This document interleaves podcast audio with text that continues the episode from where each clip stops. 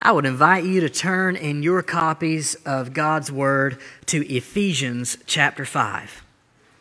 Ephesians chapter 5, as we look at one of the kind of touchstone passages in the Bible about marriage.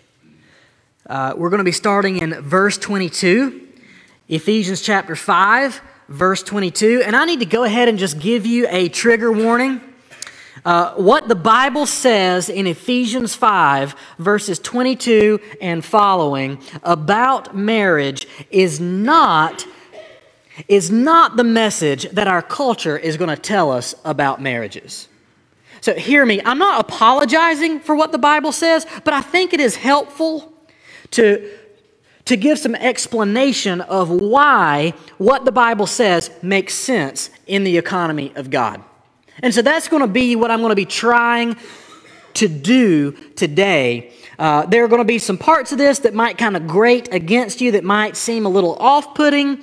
Uh, but if you can just kind of uh, table those concerns, we'll come back to them and, and try to talk a little bit about what uh, God, through Paul, is saying in Ephesians 5, verse 22. But I need to back out even a little more from that and just try to give you a little bit of a vision of what we're doing in this series on marriage and relationships. We're talking about myths. The first myth that we talked about last week was that it's possible or good to have what we call a designer marriage. And we said a designer marriage is just a marriage that is about us and that is for us and that is on our terms. We try to push back against that idea, that idea that the world gives us, that the culture gives us, by saying that from way back in the beginning, in Genesis 1 and 2, God designed humans for a very specific purpose. And as a result, He created our marriage and our relationships for a purpose. And that purpose is for Him.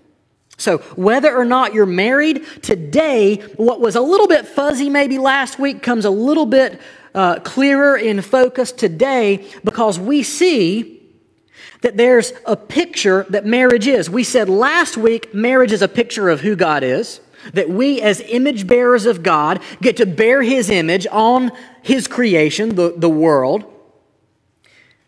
And that together, when we come together, we bear His image in marriage.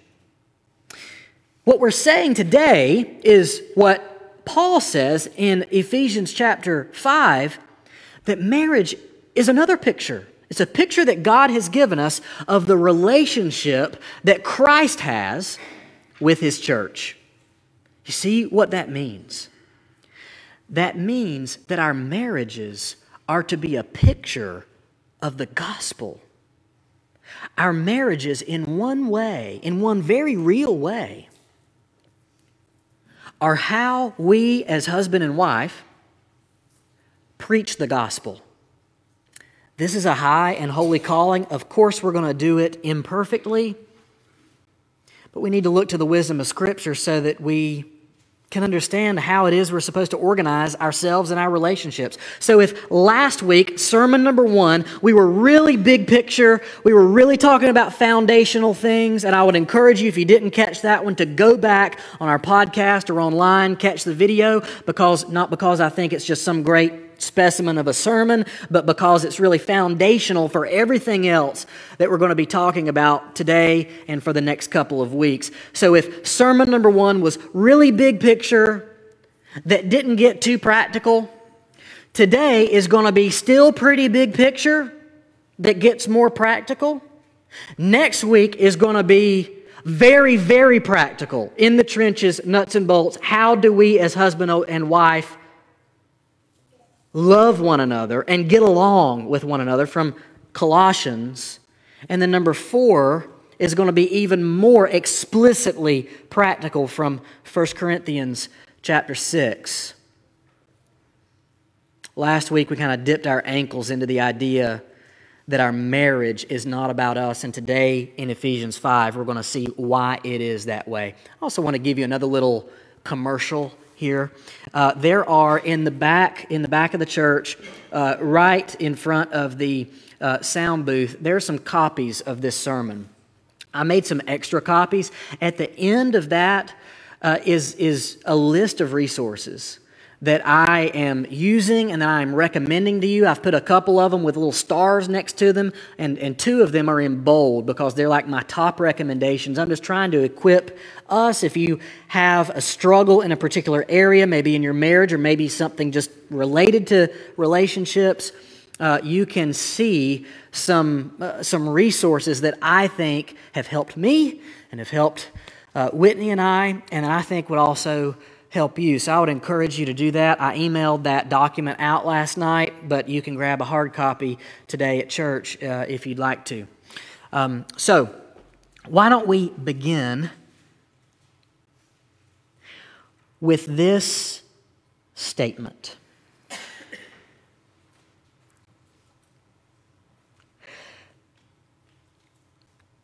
Picturing forth God's nature in marriage takes work. Here's why I say this. I'm afraid that our culture and, and the Hallmark Christmas movies that I, I really kind of I drag those a lot from the pulpit. I understand that, but I, I also watch them at Christmas. Um, but if we get our notions of what marriage is supposed to be like from these very, I don't know, tiptoeing through the tulips vision of what relationships are supposed to be like, we might have this image in our mind that love is just supposed to be effortless. And sometimes it is, but most often it takes work because what we are doing in marriage is not simply trying to fulfill ourselves. We're trying to show the onlooking world a picture of God and his relationship to his church. And so, as a result, that takes work. As a result, the marriage calling, the calling to biblical Christian marriage, is a call to do something a little more difficult than what the world says marriage is. And so when, when folks come and they, they ask me to do their wedding ceremony, what I tell them is, is this I don't do wedding ceremonies. I officiate Christian marriages. Do you see the difference between that? A wedding ceremony, uh, honestly, can, can, can be done by anyone, but, but a Christian marriage is something different. It's something higher, and it, and, it, and it is a sacred picture of something beyond ourselves. And we'll see that right here in Ephesians 5. Would you read with me in Ephesians 5, beginning in verse 22? See what God says to us today. Wives, submit to your own husbands as to the Lord.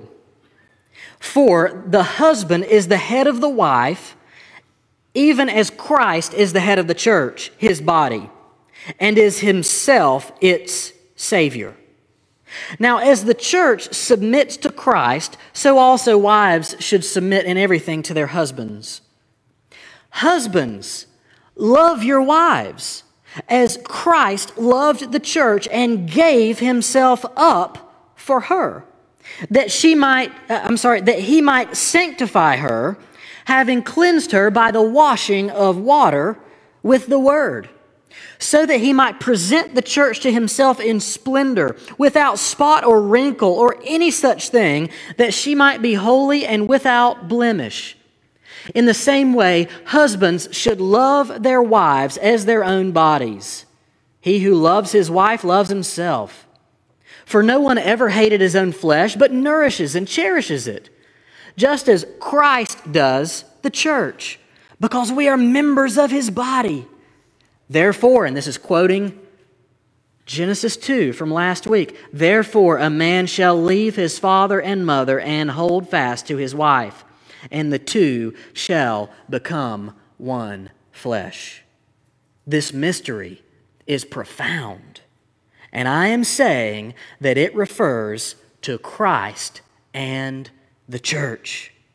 However, let each one of you love him, his wife as himself, and let the wife see that she respects her husband. Would you pray with me? Father, as we turn to your word today, we come to it expectantly. We expect it to do some work in our hearts. We expect it to sharpen and purify us. I pray that you would use the words of Scripture today to change us, to make our marriages stronger. For those who are not even yet in marriage but might be looking toward that, I pray uh, that they would begin well, that they would see what the Scriptures say a marriage is it's more than just a legal arrangement, it is a picture that you have entrusted to us, and you've said, carry this picture well. It is a picture of the gospel. We pray this in the name of Jesus. Amen. So, if we're building from last week, we remember last week that, that we concluded from Genesis 1 and 2 that our marriages are not about us.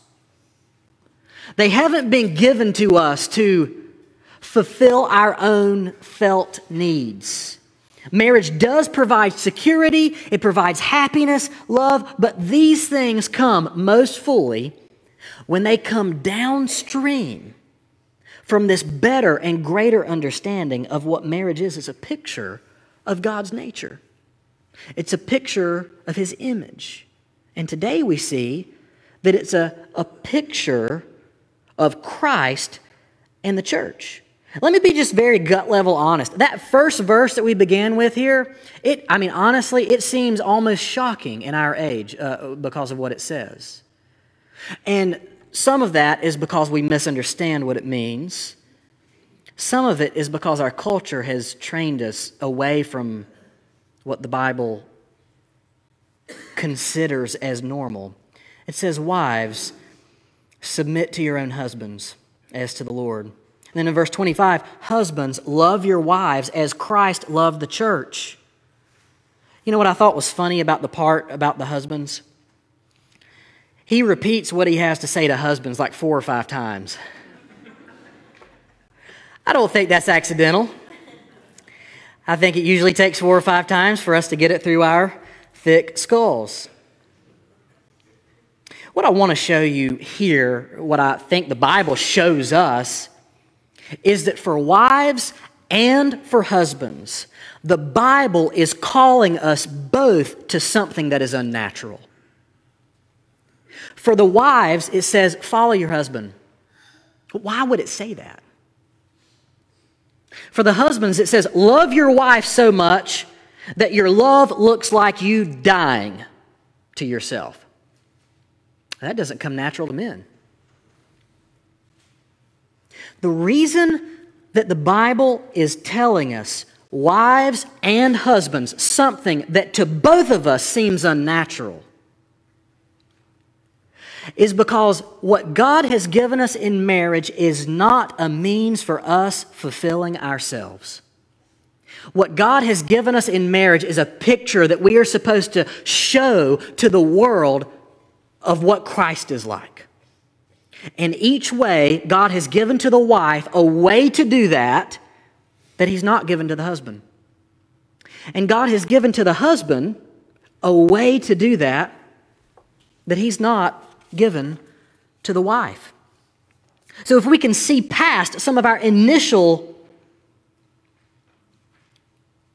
off putting, I don't, I don't know, being a little off put by what the Bible has to say here, we see that God is telling the world a story about himself through marriage. Here's what he's saying He's saying to the wife, Follow your husband so that when the world sees your marriage, the world is able to see through your marriage to how the church follows Christ. He's saying to the husbands, Love your wife so sacrificially. Love your wife so well that it looks like you have died to yourself, that her concerns are more important than yours. So that when the world looks at your marriage, the world is able to look through your marriage, almost like a telescope. And on the other end of that telescope, they're able to see a picture of how Christ loves his church. Do you see how beautiful this picture is. There's a part of this picture that only the wife can show. There's a part of this picture that only the husband can show. I want to give you a little illustration here about Machu Picchu. I've, I've been to Machu Picchu. I hope that next year, if we're able to take a trip to Peru, as long as we're already uh, in the neighborhood, uh, we might just kind of skip on over to Machu Picchu. It's one of the wonders of the world, so you, you'll want to go and see that if you're able to go on that trip with us, if we're able to organize all that. One of the things about Machu Picchu is that there is no picture that can do it justice. I looked on the internet, and that was a little grainy. I looked, I searched the internet over and over for a picture that actually captures just how stark the undulation of the mountains is. I mean, people die there every year accidentally by trying to do some kind of something foolish with their camera, and they just end up 2,000 feet below at the bottom of the hill in little Aguas Calientes, little village there before you go up the mountain.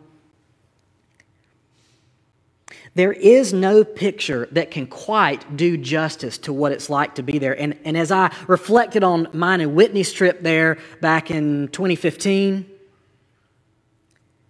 I was looking at our pictures and even our pictures that we took, me trying to capture the grandeur and the glory of what it was. It just didn't do it. It's like that's just not it's just not it. You just you just have to go.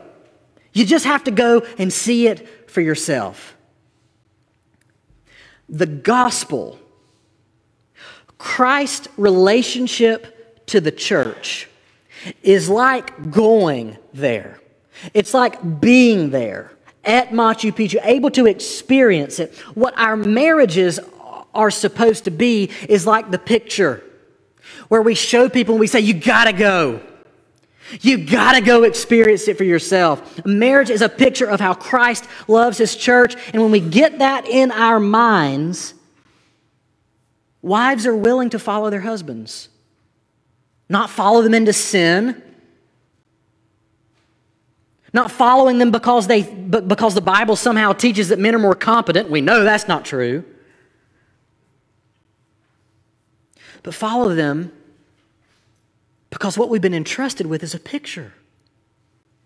And then and then husbands when they get this picture in their hearts, when we men, when we get this picture in our hearts, we're willing to wake up at two in the morning when the baby is crying and to love our wives.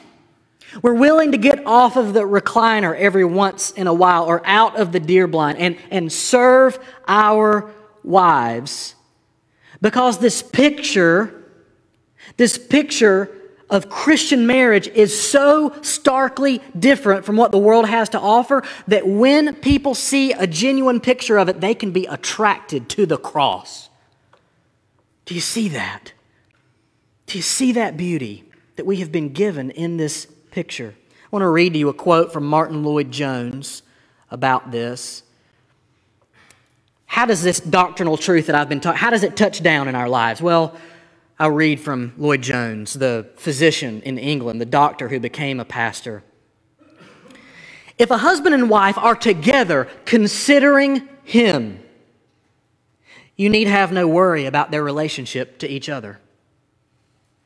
Our human relationships and affections and loves are cemented by our common love to Christ. It is both our living to Him and His glory and His praise. If both, husband and wife, have got uppermost in their minds the analogy, the picture of Christ and the church, and what He has done for the church, that she might be redeemed and that they as individuals might become the children of God, if they are overwhelmed by that thought and governed by it, there will be no danger of their personal relationship meeting with disaster.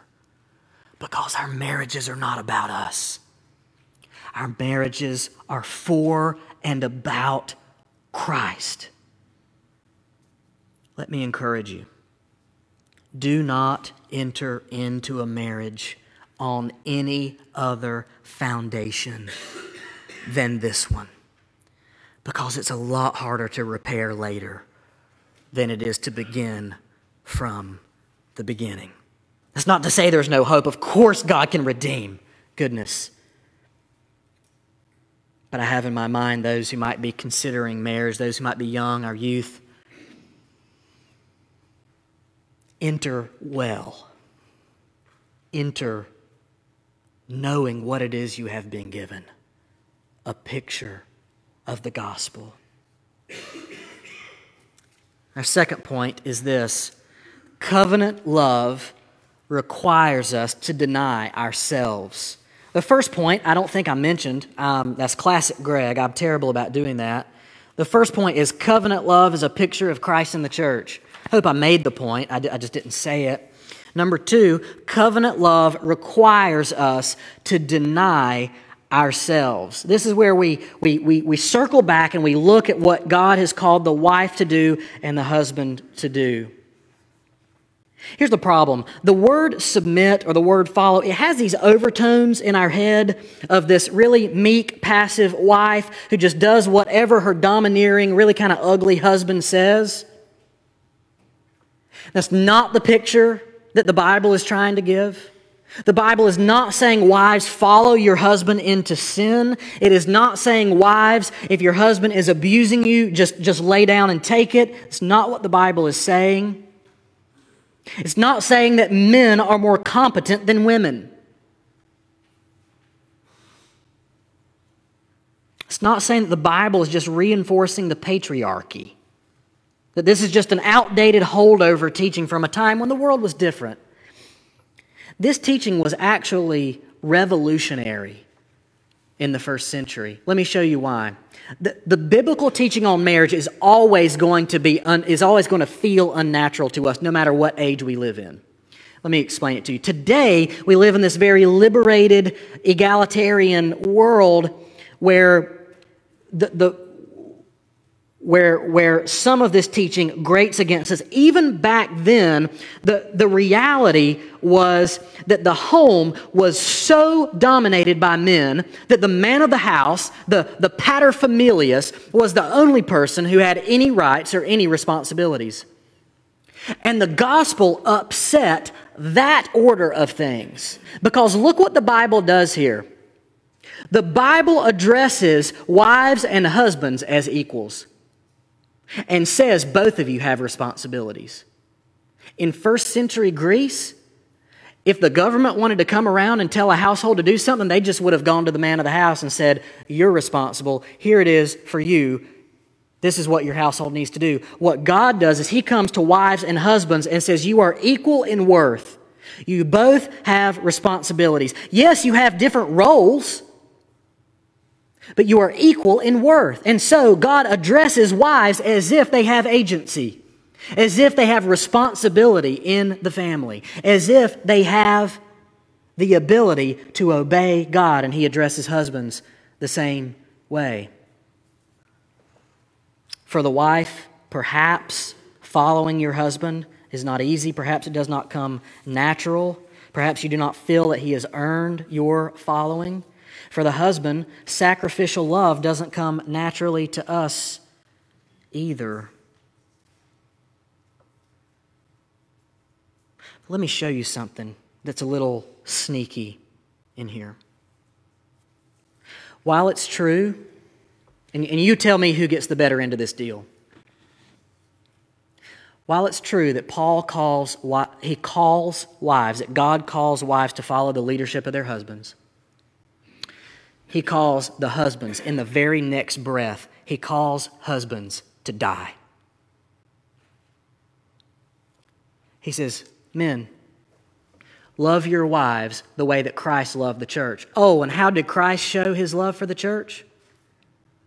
By dying a painful death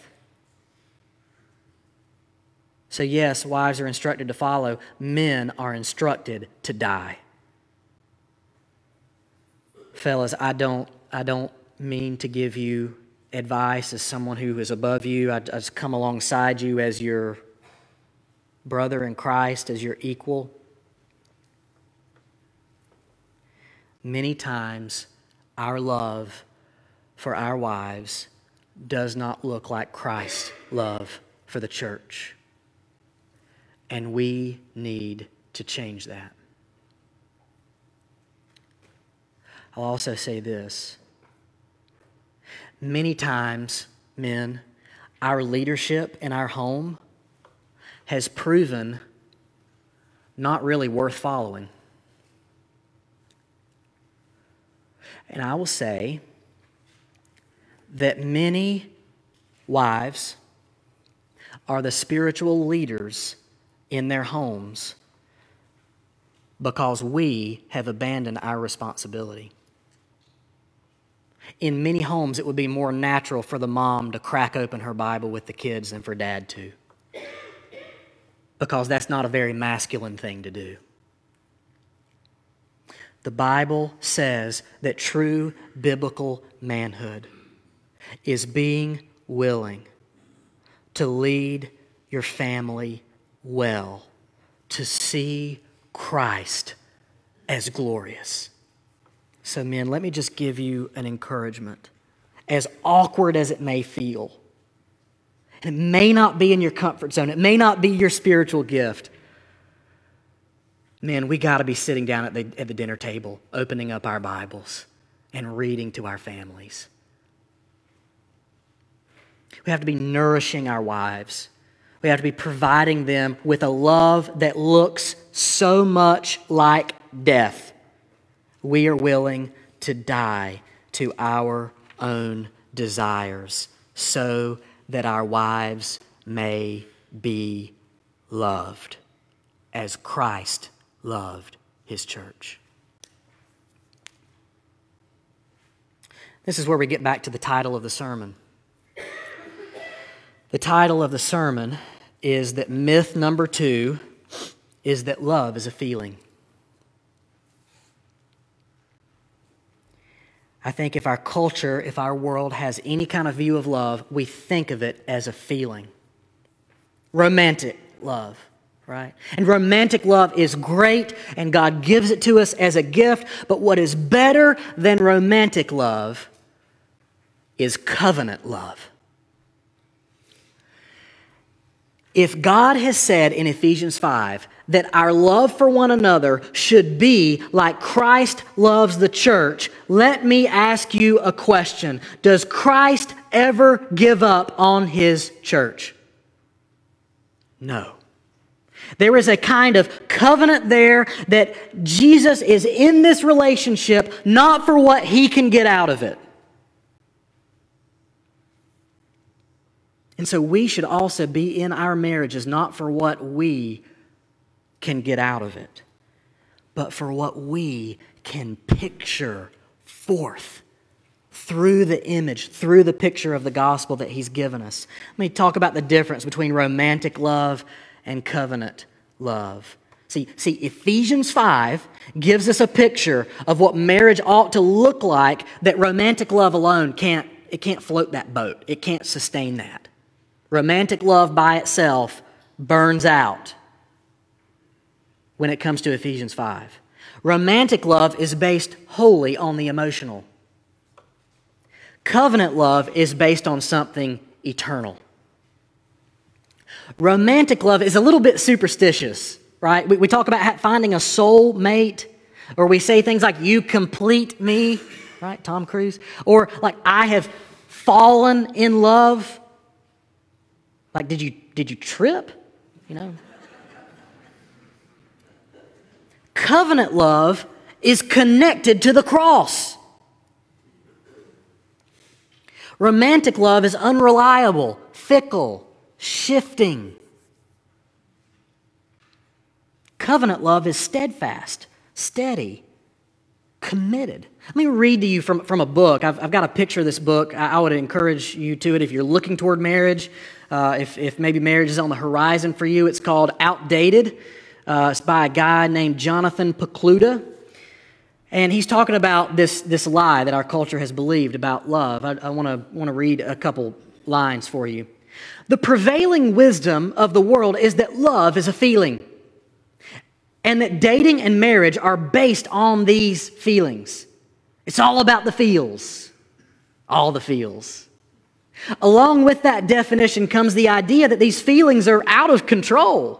We talk about falling in love, which sounds a bit like tripping and falling into a hole.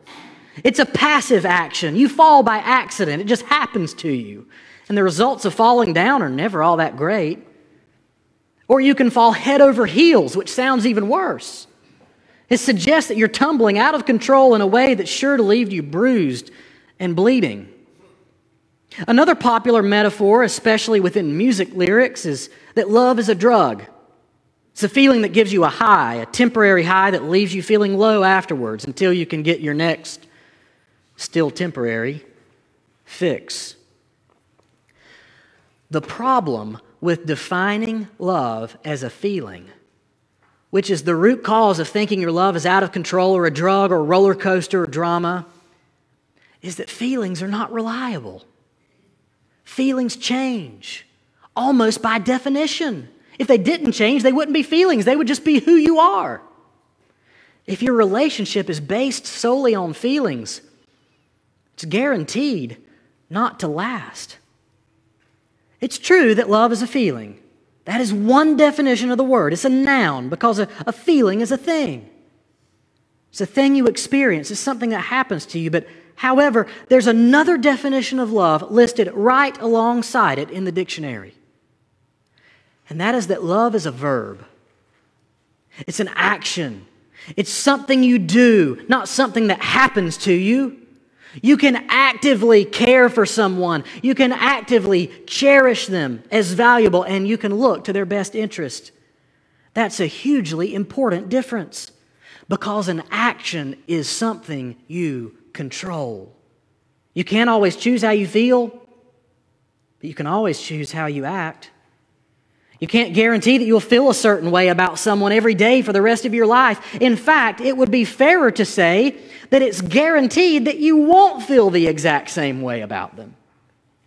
There are times, he's talking about himself, there are times that I still get butterflies in my stomach when I see my wife. And days when I still feel the same excitement I did on the first date or when we were first married. But there are many other times when I don't have those same feelings. Honestly, because I don't have strong feelings for her at all sometimes. But that's okay. That's not a crisis in our marriage because even if I don't feel in love with her, I can still actively love her in the things that I say and do. I can serve her selflessly, speak to her kindly, and pursue her faithfully. Those things are choices that are always fully in my control. And that's why I can know that I will always love Monica, my wife, regardless of how I feel, until death do us part. Covenant love pictures forth the gospel.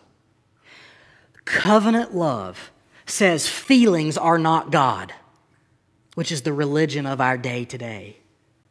Covenant love enables a type A wife to see value in following her husband, and it enables a passive or entitled husband to wash the dishes or get up at 2 a.m. when the baby cries and, and take a turn.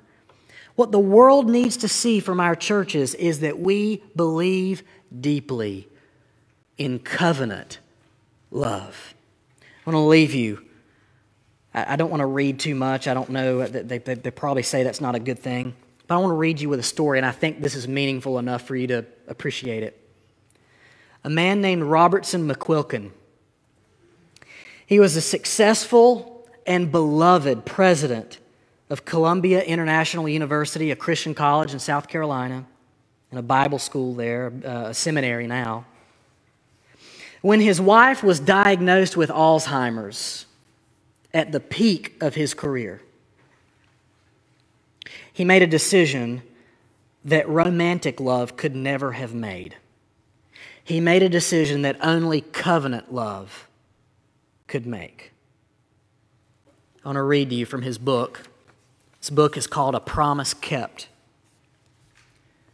The board of the college arranged for a companion to stay in our home so that I could go daily to my office.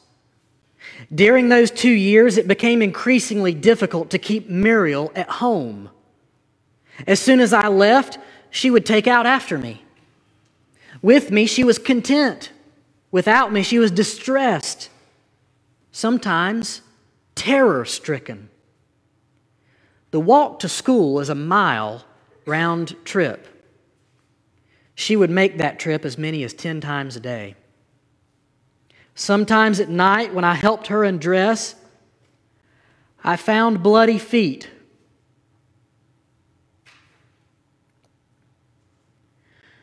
When I told our family doctor, he choked up. Such love, he said simply. And then after a moment, he said, I have a theory that the, characteristic, the characteristics developed across the years come out at times like these. I wish I loved God like that, desperate to be near Him at all times. Thus, she teaches me day by day. When the time came, the decision was firm. It took no great calculation, it was a matter of integrity. Had I not promised 42 years before in sickness and in health, till death do us part? This was no grim duty to which I stoically resigned, however, it was only fair. She had, after all, cared for me for almost four decades with marvelous devotion.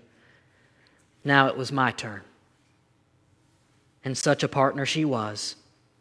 If I had taken care of her for 40 years, I would never be out of her debt. Friends, this vision in Ephesians 5 made great against you, wife. It made great against you, husband. But the Christian vision of marriage offers something better than the world's cheap imitation of romantic love alone. It offers a chance at a marriage that is attached to something more solid than feelings. And it offers a marriage with meaning. We are here to preach the gospel through our relationships. Let's ask God to give us the grace to do that. Let's pray.